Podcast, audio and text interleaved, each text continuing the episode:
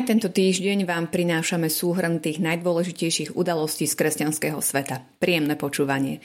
V aktuálnom súhrne sa dozviete, aký má byť kardinál podľa Františkovho Gusta, od ktorého kardinála si pápež vypočul kritické slova a že evanelickí veriaci si volia nového generálneho dozorcu. Vatikán má za sebou 4 rušné dni. Uplynulú sobotu pápež František vymenoval 20 nových kardinálov. V nedeľu zavítal do Akvíly, kde ako prvý pápež v histórii slúžil svetu omšu v rámci starobilého celestínskeho odpustu, otvoril svetu bránu a uctil si hrob pápeža Celestína V., ktorý pred 700 rokmi rezignoval. V pondelok a útorok diskutoval s dvoma stovkami kardinálov z celého sveta počas mimoriadného konzistória venovaného reforme rímskej kúrie. Slávnostnou bodkou bola omša v Bazilike svätého Petra, ktorú v útorok večer František slávil s takmer celým kardinálskym zborom. Prítomných bolo 196 z 226 žijúcich kardinálov. Toľko sa ich vo Vatikáne naposledy zišlo počas konkláve v roku 2013. Nečudo, že niektorí vatikanisti označili toto stretnutie za predkonkláve. Už pred týždňom sme vo Vatikánskej sedme avizovali, že tieto udalosti môžu priniesť veľa rozruchu. Ale že napokon to tak vôbec nemusí byť a František môže prekvapiť len tým, že tento raz ničím neprekvapí. Ako to teda dopadlo?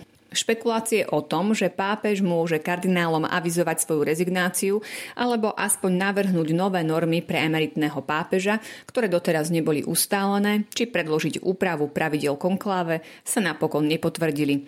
Aspoň teda nie oficiálne. Diskusia medzi pápežom a kardinálmi počas mimoriadného konzistória prebiehala s zatvorenými dverami, pričom skúpe na slovo bolo nie len vatikánske tlačové stredisko, ale aj samotní kardináli. Ak aj teda niečo k týmto témam zaznelo, von sa to nedostalo až na jednu výnimku.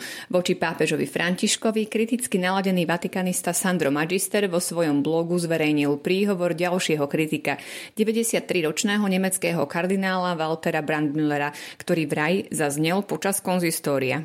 Brandmüller súčasnému pontifikovi vytkol, že sa málo radí s kardinálskym zborom a do Ríma ho zvoláva zriedkavejšie ako jeho predchodcovia. Dôsledkom toho, podľa Brandmüllera je, že kardináli roztrúsení po celom svete sa nedostatočne poznajú, čo môže poznačiť priebeh budúceho konkláve. Emeritný prezident pápežského komitétu pre historické vedy dokonca navrhol zvážiť, či by pápeža nemali voliť len kardináli sídliaci priamo v Ríme. Aj keď tento návrh treba vnímať skôr ako hyperbolu, Brandmüllerová kritika v sebe skrýva veľký kus pravdy. František menuje nových kardinálov takmer každý rok a často siaha po duchovných pastieroch z najrôznejších kútov sveta. Na druhej strane im však vytvára minimálny priestor na vzájomné spoznávanie a zdieľanie sa. Do Ríma ich na mimoriadne konzistórium, kde sa riešia najdôležitejšie témy, zvolal prvýkrát po 7 rokoch. Pritom podľa kódexu kanonického práva úlohou kardinálov je pápeža nielen boliť, alebo aj radiť a pomáhať pri správe cirkvy. Povzbudený konštruktívnym a prajným dialógom, ktorý si počas uplynulých dní pochvaľovali viacerí kardináli, sa možno František rozhodne svoj doterajší prístup zmeniť. Za pozornosť stojí ešte jedna vec. Na rôzne konzervatívno-liberálne pnutia v cirkvi, ktorých aktérmi sú neraz aj samotní kardináli, ponúkol František veľa vrávnu odpoveď vo svojich dvoch homíliách. V prvej, ktorú predniesol počas kreovania nových kardinálov, postavil do centra pozornosti dve cirkevné osobnosti s úplne opačným životným príbehom, talianského kardinála Kazaroliho a vietnamského kardinála Vantuana. Kým prvý bol v pozícii vatikánskeho štátneho sekretára strojcom Ostpolitik, usilujúcej sa o dialog s komunistickými režimami, druhý pretrpel 13 rokov v komunistickom žalári. To, čo obok spájalo, bol záujem o posledných. Kazaroli celé roky navštevoval mladistvých väzňov v jednom z rímskych zariadení. Van Tuan zase venoval veľkú duchovnú pozornosť svojmu žalárnikovi. K homílii venovanej láske k blížnemu pridal František počas omše na záver mimoriadného konzistória homíliu o láske k Bohu. Ako je to s tvojim žasnutím? Cítiš občas úžas? Alebo si zabudol, čo to znamená? Bratia, tento úžas je cestou spásy. Toto je služobník cirkvi. Ten, kto vie žasnúť nad Božím plánom a v tomto duchu vášnivo miluje cirkev, povedal pápež František. Či je niekto napravo alebo naľavo, najdôležitejšie podľa Františka je, či dokáže veľké veci realizovať v malom a to všetko s úžasom najmenších. Vypočujte si ďalšie udalosti v skratke. Prezidentka Čaputová prijala poverovacie listiny od nového apoštolského nuncia na Slovensku Nikolu Girasoliho. Evangelickí veriaci si počas následujúcich nediel zvolia nového generálneho dozorcu. Kandidujú Marian Damankoš, Peter Gertner, Ivan Trepáš a Renáta Vinceová. Volebné konventy sa v cirkevných zboroch uskutočnia 4., 11. a 18. septembra. Svetá stolica spresnila pápežové vyjadrenie o Ukrajine. V stanovisku uviedla, že vojna, ktorú začalo Rusko, je odporná, barbarská a nepriateľná. Vo Vatikáne predstavili prechod celosvetovej synody o synodalite z diecéznej do kontinentálnej fázy. Zo syntéz vypracovaných v jednotlivých krajinách bude pripravený súhrný dokument ako podklad pre ďalšiu diskusiu.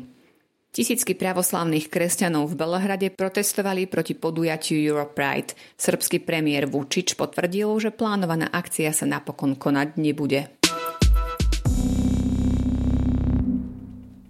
Nedeľu pápež František vyhlási za blahoslaveného pápeža Jána Pavla I., ktorý stál na čele katolíckej cirkvi len 33 dní. Dôkazom, že táto osobnosť bola výnimočná nie len krátkosťou svojho pontifikátu, je napríklad aj kniha Veľa vážený s podtitulom Listy velikánom minulých čias. Ide o zbierku 40 fiktívnych listov, ktoré benátsky patriarcha Albino Lučány pravidelne publikoval v mesačníku Posol svätého Antona. Svojho času to bol najväčší katolický časopis na svete, ktorý mal 1,5 milióna pravidelných čitateľov. Patriarcha Lučány svoje duchaplné listy adresoval Ježišovi, spisovateľom napríklad Dickensovi, Twainovi, Chestertonovi či Goethemu, svedcom kráľovi Dávidovi, Františkovi Seleskému či Terezii z Lizie, historickým osobnostiam Hipokratovi, Mári Terezii, literárnym postavám Figarovi alebo Pinokiovi, ba dokonca aj zvieraťu, medveďovi svätého Romédia. Už pekných pár rokov som nemal v rukách takú lákavú, živú a užitočnú knihu. Napísal v predhovore k prvému vydaniu z roku 1976 talianský novinár a politik Igino Giordani. Počúvali ste podcastovú verziu Vatikánskej sedmy, ktorú pre vás pripravili Imrich Gazda a Jana Zlatohlávková. Ďakujeme za pozornosť a prajeme vám pokojný víkend.